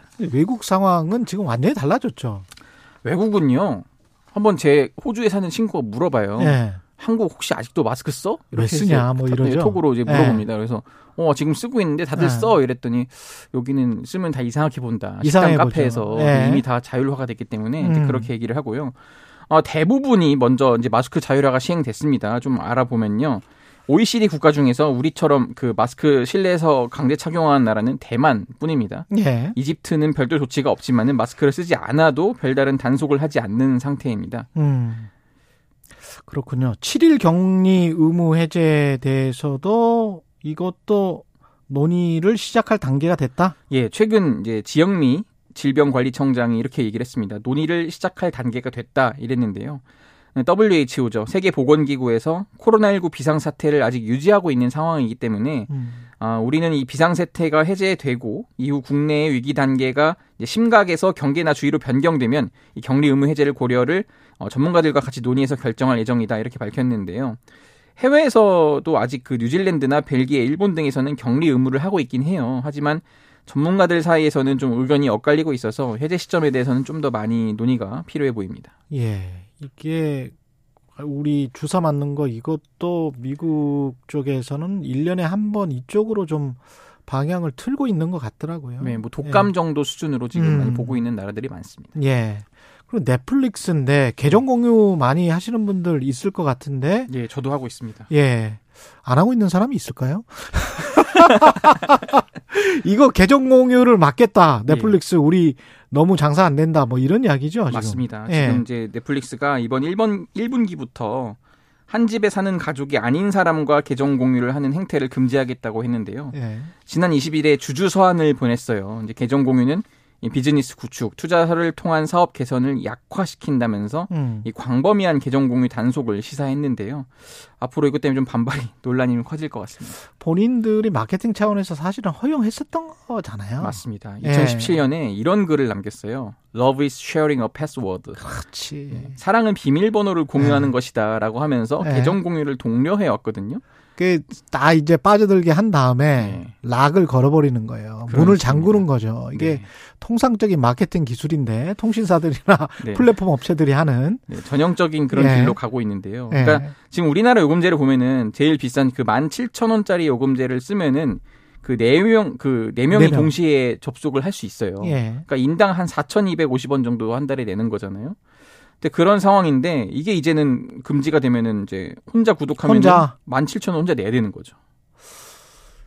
우리뿐 전- 아니라 전 세계가 지금 뿌리 나 있는 상황. 어, 넷플릭스가 마케팅을 어떻게 진행할지는 모르겠습니다만은 탈퇴하는 사람들도 꽤 있을 것 같은데 이렇게 되면 그 넷플릭스도 네. 그 정도는 좀 감안을 하고 있더라고요. 그쵸. 러니까 그 정도는 감안하지만 어쨌든 이걸로 인해서 뭐 소위 말해서 이제 부가금을 내- 더 건다든지 이런 식으로 하면은 오히려 수 수익은? 개선할 수 있다. 그래서 네. 주주들한테 이탈하지 말라 뭐 이런 식으로 좀 강조를 하는 것 같습니다. 급했구나. 예. 어떤 식으로 단속을 합니까? 어, 지금 이 작년 3월부터 칠레 같은 이제 일부 남미 국가에서 시범적으로 운영한 바 있는데요. 그러니까 이제 그 로그인한 device의 IP 주소나 뭐 device 아이디 계정 활동 정보를 사용한다는 거예요. 예. 어, 그러니까 최대 두 명까지 공유할 수 있고 계정 소유자의 그 IP 주소 그뭐 계정 활동 이런 걸로 인해서 이제 동거 가족이냐 제3자냐 이렇게 구분할 수 있고 만약에 엉뚱한 곳에서 로그인이 하면 이제 인증 절차에 또 들어가는 거예요. 그렇죠. 이런 식으로 어 의심이 된다 이러면은 이제 당신 좀 2, 3달러를 더 내시오 이런 식으로 뭐 진행을 한다고 합니다. IT에 아주 능숙한 20대 같은 경우는 IP 주소도 어떻게 바꾸더라고요. 예, 제가 길게 설명을 안 하겠습니다. 근데 아직 구체적으로 네. 뭐 우리가 계정 공유 시 과금 방식이나 액수를 어떻게 하겠다 이렇게 밝히진 않아서 예. 일단 작년 사례로 추정만 하는 정도라 이게 아마 또 여론을 살피면서 움직일 것 같습니다. 9581님이 고객 모집할 때는 간이고 쓸개고 다 줄 것처럼 하더니 이젠 나 몰라라 조금 화나네요. 소비자들 이탈 조짐이 좀 있죠. 예, 지금 그 작년에 정보통신정책연구원 설문조사에 따르면은 이 본인 명의로 넷플릭스 구독하는 이용자 120명 가운데 42.5%가 계정 공유에 추가 비용을 낸다면 구독을 취소하겠다고 했어요. 그래서 이 추가 비용을 내겠다는 이용자가 24%에 그치기 때문에 실제로 그 제가 이렇게 남미 사례 소개했을 때도 어, 꽤 많이 좀 구독 취소가 있었거든요. 예. 그런데도 뭐 이렇게 하는 게 또 돈이 된다니까 밀어붙이는 것 같습니다. H 손님은 의지의 한국인들은 또 우회하는 방법을 찾아낼 것 같습니다. 이렇게 희망적인 메시지인가요? 한국경제신문의 최영창 기자였습니다. 고맙습니다. 감사합니다. KBS 라디오 최경영의 최강사 2부는 여기까지고요. 잠시 후 3부 젊은 토론 준비되어 있습니다.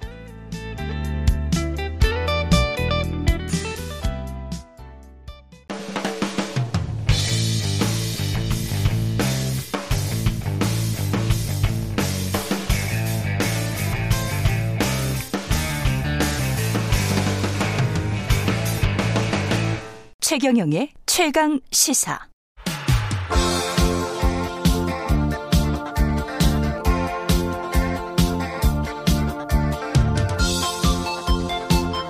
네, 젊은 정치인들과 함께하는 기운찬 코너 젊은 토론 시간입니다. 신인규 국민의힘 바로 세우기 대표 전현 전용기 민주당 의원 자리하셨습니다. 안녕하세요. 네, 안녕하세요. 반갑습니다. 네. 전용기 의원은 원래 고정이었는데 결혼을 해서 예, 신혼여행 갔다 오시더라고. 네, 잠깐 쉬다 왔습니다. 예, 네. 좋았겠습니다. 예, 아, 네. 예, 제일 좋을 때입니다. 부럽습니다. 부럽습니다. 이현주 전 의원이 지금 상황 나경원 전 의원이 불출마를 선언하고 전당대회가 이제 끝났다. 김기현 대표가 된다. 뭐 이런 식으로 이야기를 하던데. 예, 글쎄요. 어제 그 나경원 의원의 사실 불출마는 좀 예. 예상 밖이었습니다. 이제 많은 뭐 평론가들이나 당 내에서도 이 상황에서까지도 출마를 안 하면 음. 이게 뭐 어떻게 이해를 해야 되는 것이냐. 그렇죠. 특히 나아가서 지금 대통령실의 당무 개입에 대한 의혹이 많은데 이거를 만약에 안 나가는 모양새를 취하면 이거 진짜 당무 개입을 또 인정하는 꼴이 되지 않느냐. 음. 그래서 당연히 나갈 거라고 봤고요. 그리고 지지도도 그렇게 많이 떨어지지는 않은 상태였거든요. 그럼에도 불구하고 어제 이제 나경원 의원이 결국 불출마 선언을 했기 때문에 앞으로 남은 변수는 이제 유승민 의원의 출마 선언 여부가 하나가 있을 거고요. 어차피 결선 투표제가 있기 때문에 1차에서는 다 소신 투표를 할 겁니다. 그래서 저는 네. 크게 유불리를 따지기는 어려울 것 같고 결국 결선에 갔을 때 그 표심이나 구도나 이런 인물이나 바람이 어떻게 형성되느냐에 따라서 저는 결과가 굉장히 예측 불가로 빠져들고 있다 저는 이렇게 봅니다. 결과 예측 불가다. 뭐 예. 저는 어제 이현주 의원이 여기 나오셔서 저는 아, 여기는 안- 안 아, 나오셨어요? 이현주 예. 전 다른 프로그램에서. 다른 예. 프로그램에서 뭐 이미 전당대회 끝났다. 음. 김기현의 압승이다. 이렇게 뭐 점을 쳤다고 하는데 음.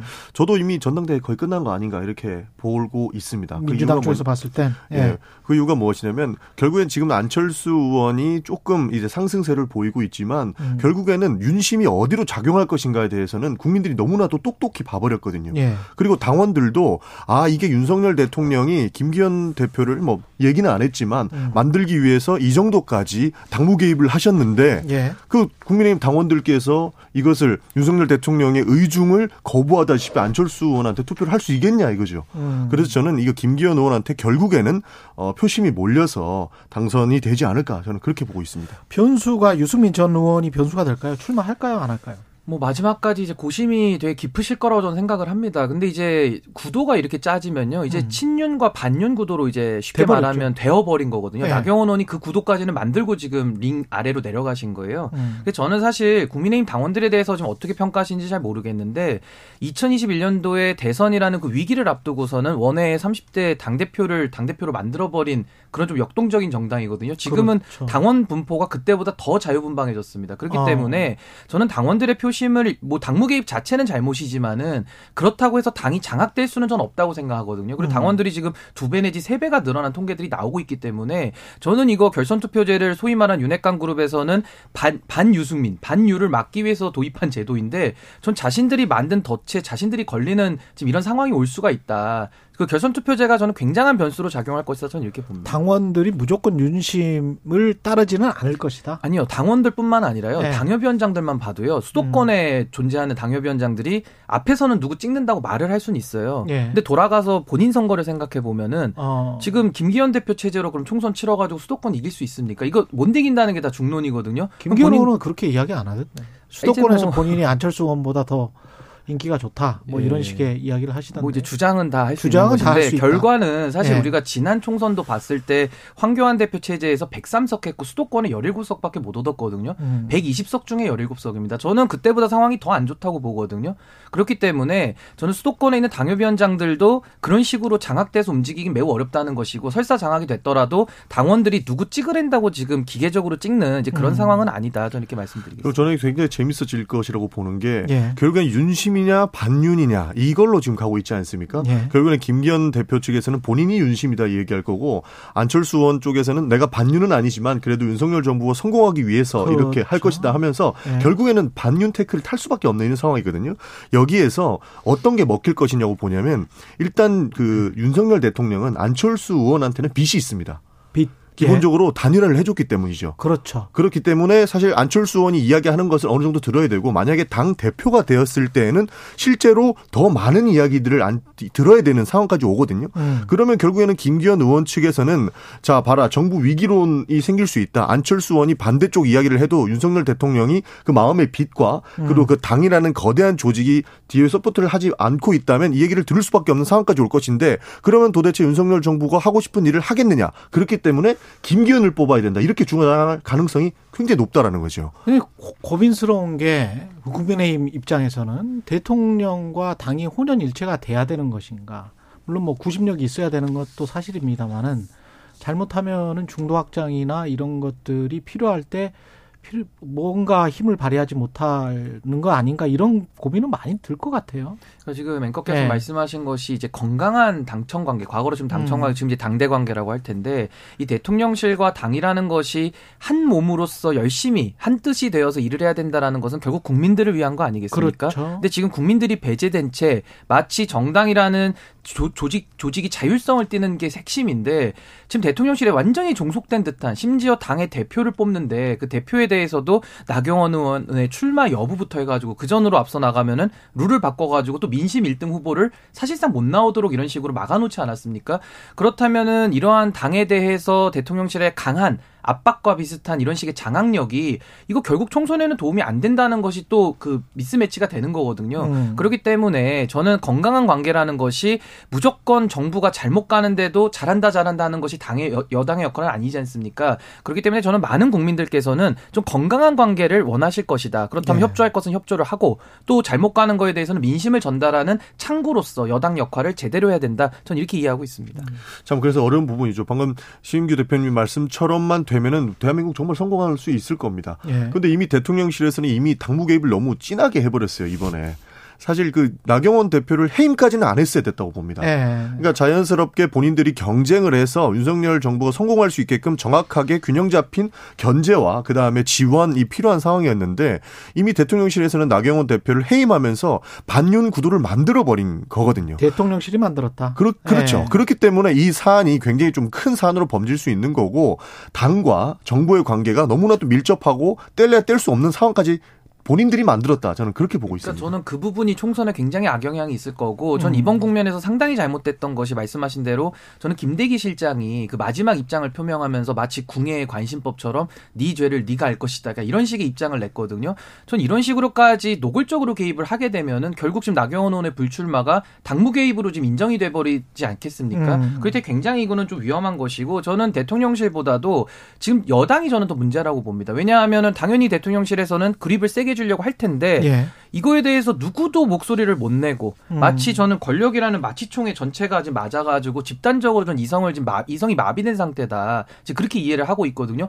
누구도 잘못된 걸 잘못됐다고 이야기하지 않고 있습니다. 그렇기 때문에 전 대통령실보다도 지금은 정부 여당 여당이 저는 조금 더 반성을 해야 될 시점 아니냐. 저는 여당도. 구체적으로 이야기를 하면 아까 말씀에 유추해서 생각을 해보면 당원들은 깨어 있지만 그러면 국회의원들은 기득권을 좀 지키려고 한다 뭐 이런 이야기인가요? 그렇죠. 뭐 기득권을 지킨다기보다는 네. 이제 다음 총선에서 본인들이 지금 꼭 당선이 돼야 되겠다라는 절박함 내지는 공, 공천은 받아야 되니까. 그렇죠. 공천을 네. 받아야 곧 당선이 되는 지역에서 좀 활동하시는 의원들의 분포가 많습니다. 그러니까 쉽게 말하면 수도권 쪽의 의원들이 매우 적습니다. 네. 그렇기 때문에 지금 무조건 공천만을 위해 가지고 앞으로 달려가고 있는 이 현상 자체가 본인들의 당선에는 그게 일부 도움이 될지는 모르겠습니다만은 당의 전체적인 이익을 봤을 때는 이게 무슨 도움이 되느냐. 그리고 그런 식으로 해서 한 번 더 재선이나 삼선에 성공한다고 한들 그게 음. 국가와 국민들을 위해서 어떤 유익이 있느냐. 전 그 부분에 대해서는 국민들이 질문을 마구 던질 것이다. 전 이렇게 봅니다. 음. 전용기 의원님은 민주당은 이 공천 걱정 하지 않습니까?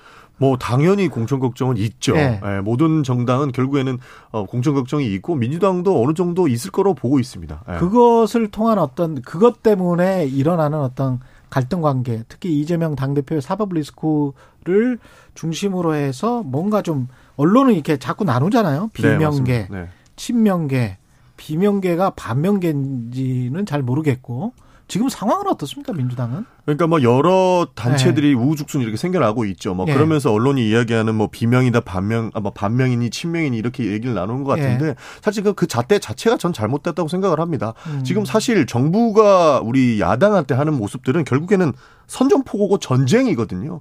저는 뭐 사법 리스크를 운운하면서 당과 분리해서 대응해야 된다 이런 주장에 저는 하나도 공감을 못하는 게 예. 윤석열 정부는 어떻게든 이재명 대표를 나쁜 사람 만들고 어떻게든 기소하려고 하고 어떻게든 잡아 넣으려고 하는 이런 모습들로 보이거든요. 예. 사실 이거는 이재명 대표를 뭐 개인 리스크로 볼 것이 아니고 음. 야당에 대한 선전포고로밖에 안 보입니다. 그래서 이런 말씀을 드렸던 건데 어저께 기사가 하나 나왔었죠. 뭐 대장동 일당을 잡아넣는데 이재명을 146차례나 언급을 했다 이거죠. 이거거든요. 음. 그럼 대장동 일당을 잡겠다는 겁니까? 이재명을 잡겠다는 겁니까? 그러니까 검찰이 이렇게 무리하게 강압하게 수사를 하고 있고 야당을 이렇게 탄압하고 있는데 여기에서 친명 비명 나눠 가지고 뭐 사법 리스크를 뭐 분리해서 대응해야 된다 이런 주장은 저는 동의할 수 없다. 아, 분리해서 대응해야 된다는 주장에는 동의할, 동의할 수수 없다. 없다. 저는 그렇게 보고 있습니다. 아까 김종빈 의원하고는 약간 좀 의견이 다르신 것 같고요. 예. 저도 뭐 의견이 완전히 다르죠. 그러니까 저는 민주당이 지금 이런 겁니다. 예. 이재명 대표랑 지금 한 배를 탔어요. 음. 살짝 한 배를 탔는데 살짝 한 배를. 배가 항구를 떠나면은 다시 돌아오진 못하지 않지 않, 않겠습니까? 지금 예. 이제 배가 막 항구를 떠날랑 말랑 하고 있는 이런 상황입니다. 그래서 여기서라도 한 배를 내리면 사는 것이고 그 한 배를 탔을 때는 어마어마한 리스크를 함께 부담해야 되는 것이거든요. 그럼 배 타고 가는 사람은 이재명 당 대표고 그렇죠. 항구에 나와 있는 사람들은 나머지 의원들입니다. 근데 나머지 의원님들이 잠깐 지난번에는 한 배를 다 탔었죠. 그 아, 배. 안에 다 탑승까지 예. 했었던 것인데 예. 이게 배가 떠나버리면은 다시 예. 돌이킬 수 없거든요. 저는 예. 민주당도 이거를 자꾸 무슨 야당 탄압이다, 보복 수사다 이런 식으로 말씀은 하시는데 음. 저는 그 부분에 대해서는 국민들께서도 이미 여론조사를 통해서도 말씀하고 계시고 음. 또 이재명 대표가 결국 이 리스크에 대해서는 본인이 결국은 제 옛날에 그 경기도지사나 성남시장 재직 시절에 있었던 일들 가지고서 현재까지 오는 거기 때문에 저는 국민들께서도 이건 상당히 지루한 논쟁이다. 그러니까 지루한 검- 논쟁. 검찰도 네. 빠르게 수사를 해서 종결을 해야 될 것이고 것이고 이재명 대표도 이것은 당을 끌어들일 것이 아니라 본인이 정정당당하게 이거는 밝힐 부분이다 저는 이렇게 봅니다. 근데 그 검찰도 빨리 끝내야 된다라는 말씀이 맞는 게 여론조사를 보면 KBS 여론조사 한국 리서치에 의뢰해서 했던 조사를 보면 지금 과거하고는 달리 정당한 수사냐 정치 보복이냐 이게 붙어 있거든요. 그러니까요. 예. 국민들도 이제 아는 거죠. 예. 이 상황을 어떻게 이해를 할지 이해해야 될지 모르겠고 사법 리스크 이재명의 사법 리스크로 비화돼서 이렇게 쭉 가다가 잘못하면 검찰이 역치기 당하거나 되치기 당할 가능성 만약에 뭐 무죄인지 유죄인지 우리가 모르잖아요. 그러면 무죄가 일심에서라도 나와버린다든가 기소를 했는데 다른 사실이 나온다. 그러면 이게 상황이 걷잡을 수 없게 되는 거 아닙니까? 근데 일단은 네. 지금 뭐 검찰도 길게 끈 부분에 대해서는 저도 일부 비판했습니다만은 음. 그러다 보니까 민주당도 계속 이걸 정쟁화 시키고 있거든요. 예. 그렇기 때문에 전 그런 의미에서는 좀 조기에 종결을 빨리 하는 것이 옳겠다 예. 이런 생각을 말씀드린 것이고 저는 이 부분에 대해서는 사실 지금 이재명 대표의 오른팔 왼팔들이 다 지금 구속이 된 상황 아니겠습니까? 예. 거기다 지금 관련자들의 증언들이 과거에 비해서 상당 부분 많이 나와서 음. 이 지금 대장동의 실체 내지는 성남 FC라든지 변호사의 대납에 대해서 얼개 는 지금 거의 다 그려졌다. 근데 저는 음. 이재명 대표가 유죄라고는 제가 한 번도 얘기해 본 적은 없거든요. 예. 범죄 혐의가 있을 뿐이다. 근데 음. 거기에 대해서는 수사를 해야 되는 것이죠. 왜냐하면 이재명 대표도 성역이 될 수는 없지 않겠습니까? 아, 그렇죠. 예. 그 저는 사실 그 민주당에서 이번에 그 음. 검찰 출석을 앞두고 윤석열 정부가 해도 해도 너무한다. 이게 음. 밥, 민, 어, 설 민심이었다. 이렇게 기자회견을 하지 않았습니까? 예. 사실 아까 앵커께서 말씀하신 것처럼 우리 국민들도 이거는 너무 정치 보복성이 짙다. 이렇게 판단을 하신 것 같습니다. 그 이유가 뭐냐면 뭐 뭐만 하면 이재명 측에게 뭐 돈을 줬다. 대장동 일당들이 나중에 25년도에 뭐 돈을 주려고 약속을 했다. 이런 기사들을 봤거든요. 저는 이런 기사들 보면서 굉장히 기가 찼다고 생각을 합니다. 그래서 뭐 분리 대응 이런 하는 얘기가 저는 검찰과 윤석열 정부가 결국에 하고 싶은 것은 음. 민주당의 괴멸이라고 보고 있거든요. 만약에 이재명의 개인 비리로만 끝난다고 해서 다른 민주당 인사들 수사 안 한다는 보장이 있습니까? 사실 이런 뭐 보장 이야기는 어떻게든 민주당의 인사를 향한 이런 수사는 지속적으로 인용될 거라고 보고 있고 뭐 자기 측근인 김건희 여사 주가 조작은 왜 수사 안 합니까? 뭐 이런 사안들을 봤을 때 결국에는 타겟은 배우자죠. 그렇죠. 예, 결국에는 타겟은 민주당이 될 것이고 이 선전포고가 지금 이재명을 향한 수사다. 저희는 그렇게 보고 있어서 함께 대응해야 되고 이것은 막아내야 된다. 함께 검찰 대응- 대응을 해야 된다. 검찰이 과도하게 수사하는 것은 저희가 끝까지 지켜내야 된다. 저는, 저는 그렇게 오히려 생각합니다. 이재명 대표랑 이런 네. 식으로 계속 한 배를 타고 이제 출항까지 하겠다고 한다면은 저는 그게 오히려 스스로 좀 자멸의 길을 저는 선택하는 거 민주당이? 아니냐 예. 민주당이 예. 그리고 저는 괴멸을 윤석열 대통령이 시킨다고 해서 전 괴멸된다고 생각 안 하거든요. 아니 네. 정당이라는 것이 국민의 지지를 바탕으로 먹고 사는 것이지 그렇죠. 어느 권력이 뭐, 뭐 예를 들면은 괴멸시킨다고 해서 괴멸될 수 있는 이런 구조는 아닙니다. 그래서 저는 음. 오히려 국민들의 지금 목소리에 민주당이 좀 더 저는 귀를 기울여야 되지 않을까 이렇게 생각을 합니다. 28일에 이재명 대표가 혼자 출석하는 거는 배를 타고 혼자 가는 겁니까? 항구에 남아 있고 의원들이? 그러니까 뭐 대표께서는 혼자 가겠다. 네. 지난번처럼 이렇게 다 같이 가는 그림은 좀 바람직하지 않은 것 같다라고 판단하신 것 같습니다. 왜냐하면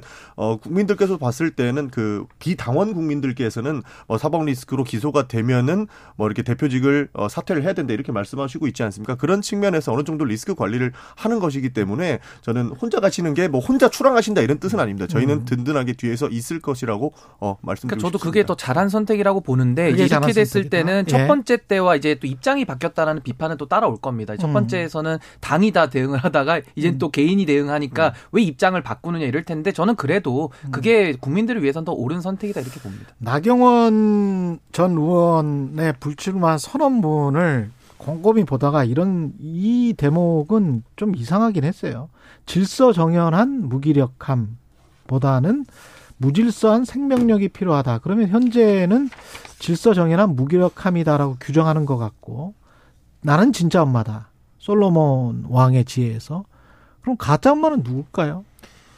어, 저는 사실 그 네. 솔로몬 비유를 보면서 어떤 생각을 했냐면은 음. 그 솔로몬의 재판은 그거 아니겠습니까? 그러니까 친엄마. 네. 친엄마는 아이의 생명을 살려야 되기 때문에 양보를 한 것이고요. 그렇죠. 가짜 엄마는 아이를 죽여서 반으로 갈라서라도 나눠 갖자. 음. 이렇게 얘기했기 때문에 그 교훈에서 핵심은 올바름을 택했다는 겁니다. 그 진짜 엄마는 예. 당을 살리는 길을 택하는 것이죠. 근데 저는 네. 나경원 의원이 YS 대통령 묘소도 참배하고 음. 뭐 영원히 사는 길을 택하겠다 이러면서 뭐 윤핵관들 막 비판도 하고 이러길래 아 저는 이분이 정당 민주주의를 지키려고 하시는구나 이렇게 생각을 하고 있었어요. 아. 근데 갑자기 출마 여부 기자회견을 한다는 것도 생소했고 용감한 불출마 이렇게 얘기하면서 용감한 아니 불출마. 불출마하는데 무슨 이렇게 용기가 필요합니까? 불출마는 그냥 안 하면 안 하는 거지. 이건 네. 비겁한 자신을 좀 포장하기 위한 저는 좀 과도한 좀 액션이다 이렇게 봤고요. 나경원 전 의원이 겁먹었다.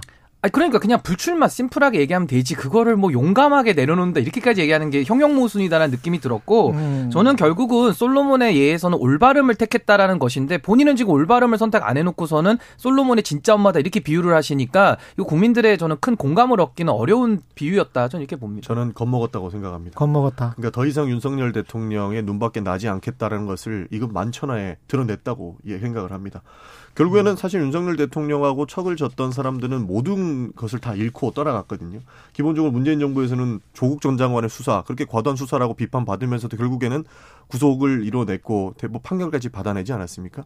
그러니까 검찰의 칼날이 어디까지 들어갈 수 있을지를 모르는 상황 속에서 나경원 대표도 결국에는 나는 무기력함보다는 지- 무질서 있는 생명력이 필요하다. 결국에는 살아 돌아와야 된다라는 그 마음이 작용한 것이라고 보고 있거든요. 근데 살아 돌아올 수 있어요? 지금 상황이 공천받을 수 있습니까? 쉽지는 않죠. 쉽지는 않아 네. 보이지만 이렇게 죽을 수는 없다라고 겁을 먹었다. 이렇게 평가할 수밖에 아니 근데 없을 것 이렇게 해서 공천받는 게 무슨 의미가 있습니까? 무슨 이미 사선까지 의미가 있냐? 했고 이제 5선이고 네. 뭐 의장 하시려면은 모르겠는데 네. 이게 무슨 의미가 있는가 싶고요. 말씀하신 대로 조국 장관 수사에 대해서는 찬반이 있지만 그래도 죄가 있으니까 대법원에서 다 확인한 거 아니겠습니까? 아니 죄가 있으면 당연히 수사하는 것이죠. 어디든 성역이 될 수는 없는 것이고 전 나경원 의원이 이걸 자꾸 수사랑 연관시키는 것은 밖에서 볼 때 그냥 추측일 뿐인 것이지 맞습니다. 뭐 본인의 그 마음을 어떻게 알겠습니까? 그렇죠.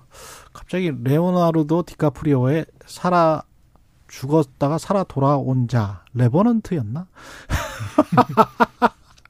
예, 고난이 있어야 되겠죠. 진짜 살아서 돌아오려면. 근데 저는 예. 이렇게 봐요. 나경원의 불출마는 뭐 수사 이런 거 떠나서 저는 본인이 항상 이렇게 주류는 아니었지만 음. 꽃길을 많이 걸어왔던 정치인이거든요. 그게 음. 험한 대접 안 받아봤습니다. 이번에 초선들이 48분이나 막 연명서 돌리고 막 그랬잖아요. 아, 이런 것들이 굉장히 좀 난처했을 겁니다. 그래서 이런 식으로 반윤의 음. 기수라고 찍히는 것 자체가 본인이 상당히 부담스러웠지 않을까 저는 이렇게 추측을 합니다. 너무 먼 이야기이긴 합니다만은 이제 흉흉한 소문들이 뭐 동작을에는 누가 나올 것 같고 뭐 어쩌고 저쩌고 그런 이야기들이 있잖아요. 그리고 검사 출신들이 아마 전진 배치될 것이다 그런 보도들은 이미 많이 있고 실제로 그런 식으로 되면 기존의 당협위원장이나 국회의원들 같은 경우는 어 반발을 하고 뭐 당에서 뭔가 사단이 일어날 가능성도 있, 있나요? 그래서 지금 앵커께서 얘기하신 네. 그 부분을 염려하는 당협위원장들은 그렇게 지금 윤심이 장악하는 대로 안 움직일 것이다라고 제가 말씀을 드리는 것이고요. 음. 결국 그렇기 때문에 또 그런 식으로 만약에 소위 말해서 윤심에 장악된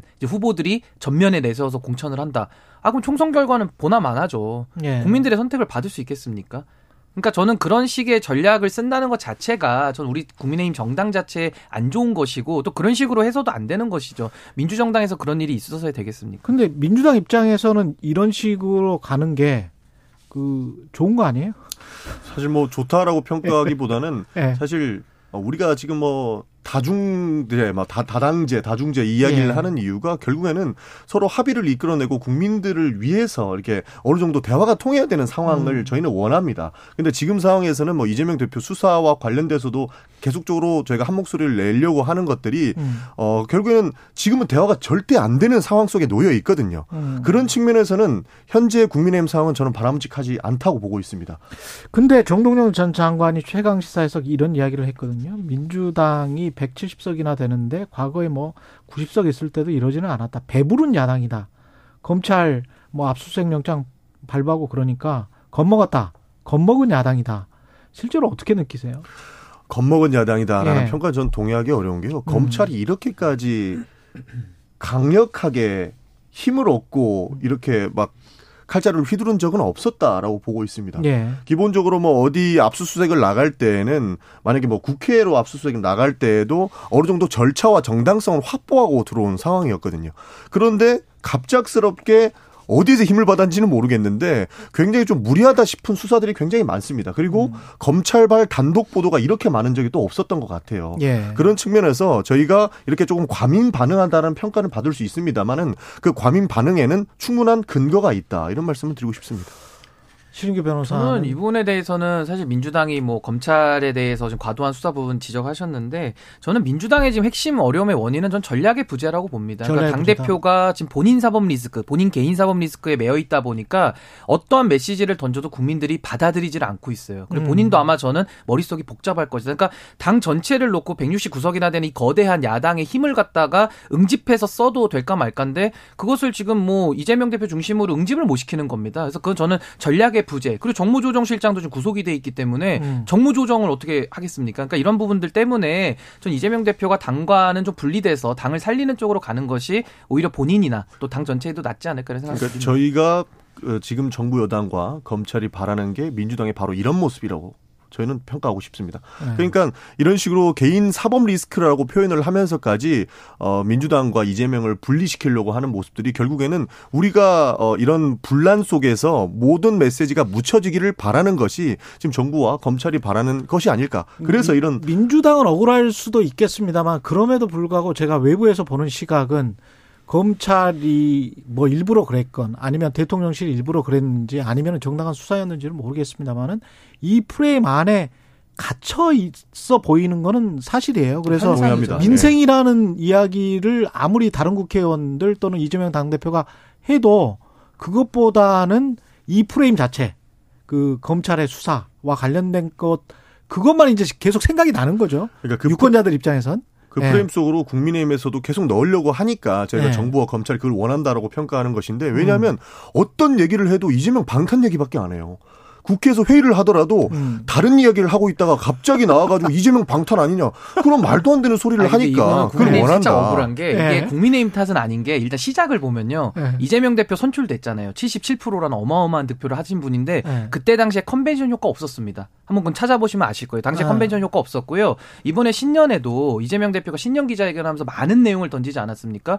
그 많은 내용을 던져도 어디서도 이렇게 주목을 하지 않아요. 그 이유는 이재명 대표가 가지고 있는 그 메신저로서의 신뢰도 이런 것들이 저는 국민들한테 정치적으로 지금 우리는 정치를 하고 있기 때문에 대선과 지선과 여러 가지 선거를 통해서 평가를 받은 분 아니겠습니까? 그렇기 때문에 메시지에 힘이 실리지 않는다. 이 지적은 그냥 냉정하게 이거는 바라보는 국민들의 시각이라고 저는 생각합니다. 그러니까 결국 언론은 여야 목소리를 다 실어줘야 되는 거지 않습니까? 네, 그렇죠. 윤석열 대통령이 이란에 가서 망언, 그러니까 UAE 가서 망언을 이란에 대한 망언을 하고 왔는데 예. 이게 이재명 방탄용으로 우리가 이야기를 하는 거래요. 이런 게 무슨 대화를 하겠습니까? 그런 예. 측면에서 이 프레임으로 넣으려고 하는 측면도 있다. 뭐 그런 면도 없진 않겠죠. 근데 이제 객관적인 예. 평가는 그렇다는 겁니다. 그거는 망언입니까?